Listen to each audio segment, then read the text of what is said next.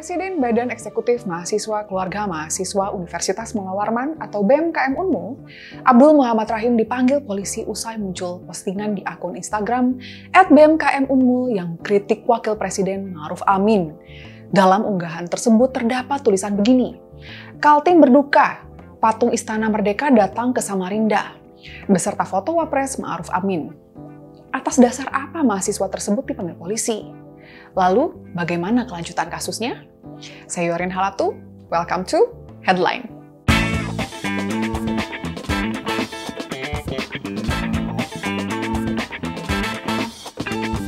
Postingan tersebut diunggah saat Wapres Ma'ruf Amin berkunjung ke Samarinda, Kalimantan Timur pada 2 November 2021 lalu. Presiden BMKM Unmul mengaku pemanggilan polisi berkaitan dengan unggahan BMKM Unmul di Instagram. Dirinya diperiksa atas dugaan pencemaran nama baik. Rahim menjelaskan bahwa postingan BMKM Unmul itu tidak ada tujuan menghina, melainkan murni dimaksudkan sebagai kritik.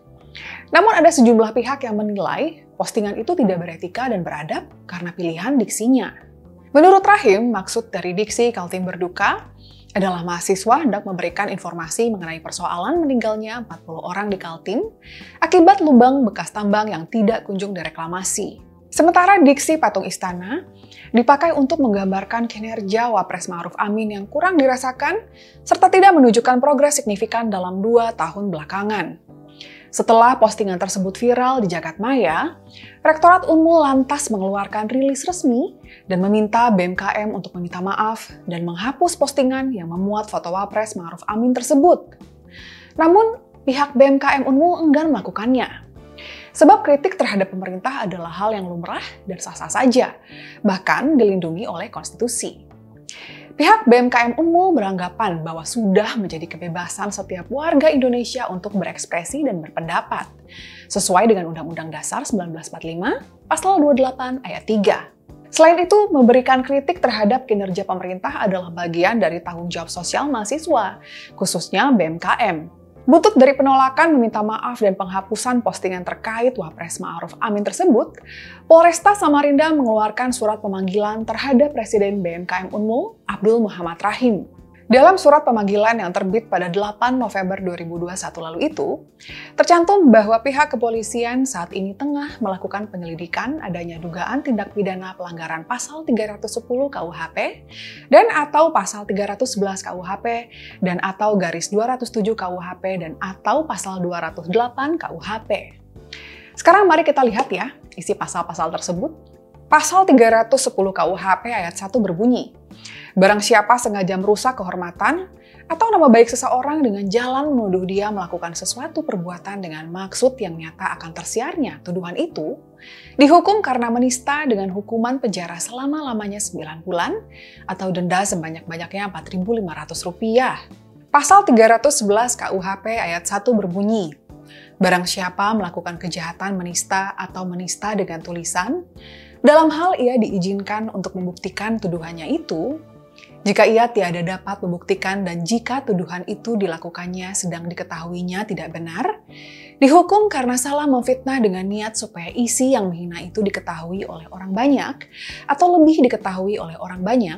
Pasal 207 KUHP berbunyi, Barang siapa dengan sengaja di muka umum, dengan lisan atau tulisan menghina sesuatu kekuasaan yang ada di negara Indonesia, atau sesuatu majelis umum yang ada di sana, dihukum penjara selama-lamanya satu tahun enam bulan atau denda sebanyak-banyaknya Rp4.500. Pasal 208 KUHP ayat 1 berbunyi, Barang siapa mempersiapkan, mempertontonkan atau menempelkan tulisan atau gambar yang isinya penghinaan sesuatu kekuasaan yang ada di negara Indonesia, atau bagi sesuatu majelis umum yang ada di sana, dengan niat supaya isi yang menghina itu diketahui oleh banyak orang atau lebih diketahui oleh banyak orang, dihukum penjara selama-lamanya 4 bulan atau denda sebanyak-banyaknya Rp4.500.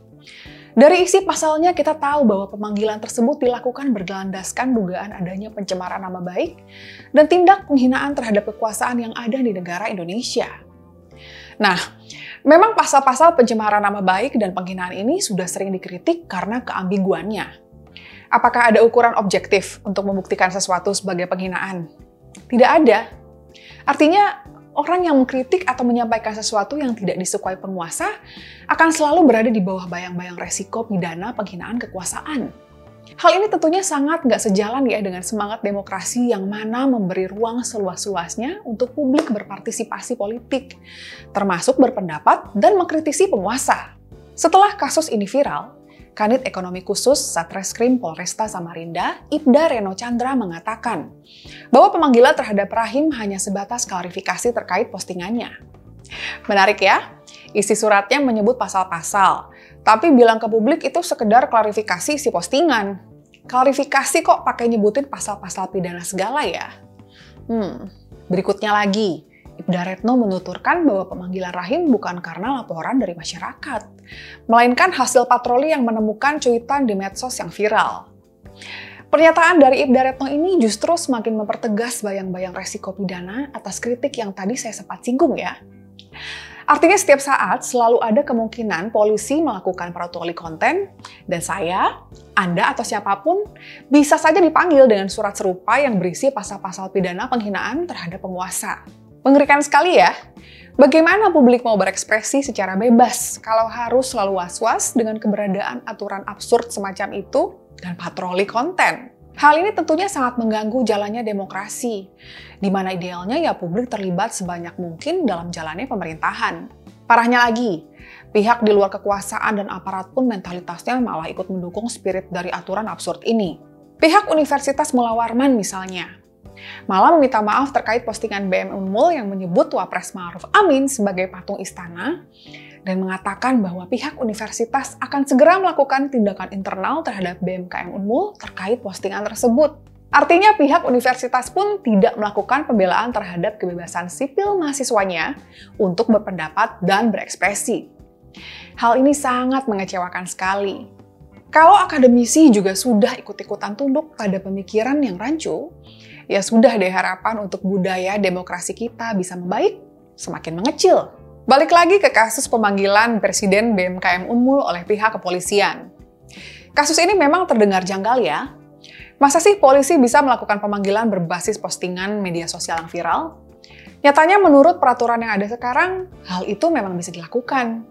Di dalam pasal 4 Peraturan Kepala Kepolisian Negara Republik Indonesia nomor 14 tahun 2012 tentang manajemen penyidikan tindak pidana, disebutkan bahwa dasar dilakukan penyidikan adalah A. Laporan polisi atau pengaduan B. Surat perintah tugas C. Laporan hasil penyelidikan D. Surat perintah penyidikan dan E. Surat pemberitahuan dimulainya penyidikan atau SPDP. Selanjutnya dalam pasal 5 dijelaskan bahwa satu, laporan polisi atau pengaduan terdiri dari laporan polisi model A dan laporan polisi model B. Dua, laporan polisi model A sebagaimana dimaksud pada ayat 1 huruf A adalah laporan polisi yang dibuat oleh anggota Polri yang mengalami, mengetahui, atau menemukan langsung peristiwa yang terjadi. Jadi memang bisa saja polisi melakukan penyelidikan berlandaskan postingan viral di media sosial yang ditemukan oleh pihak kepolisian yang sedang patroli konten. Tapi yang menjadi pertanyaannya ya buat apa? Buat apa polisi menghabiskan anggaran, waktu, dan energi mereka untuk ngurusin postingan media sosial begini? Yang mana isi postingannya jelas berupa kritik, yang tidak berisi fitnah, atau kebohongan, ataupun ancaman yang membahayakan. Kemudian kalau tujuannya klarifikasi, ini malah lebih aneh lagi. Ngapain polisi minta klarifikasi atas kritik yang ditujukan bukan buat mereka, melainkan buat Wapres Ma'ruf Amin. Yang pantas minta klarifikasi ya yang dikritik itu. Jangan sampai polisi beralih fungsi jadi petugas pelindung perasaan pejabat publik ya. Gimana menurut Anda kasus ini? Apa memang BMKM Unmul pantas dipolisikan? Segitu dulu ya pembahasan kita di episode kali ini. Jika Anda punya pendapat tentang isu ini, di bawah ini ada kolom komentar yang senantiasa terbuka sebagai tempat diskusi bersama. Silahkan sampaikan pandangan Anda di sana ya. Jangan lupa like dan share videonya kalau dianggap bermanfaat. Terus juga subscribe channel GeoLife dan nyalain lonceng notifikasi supaya nggak ketinggalan episode selanjutnya.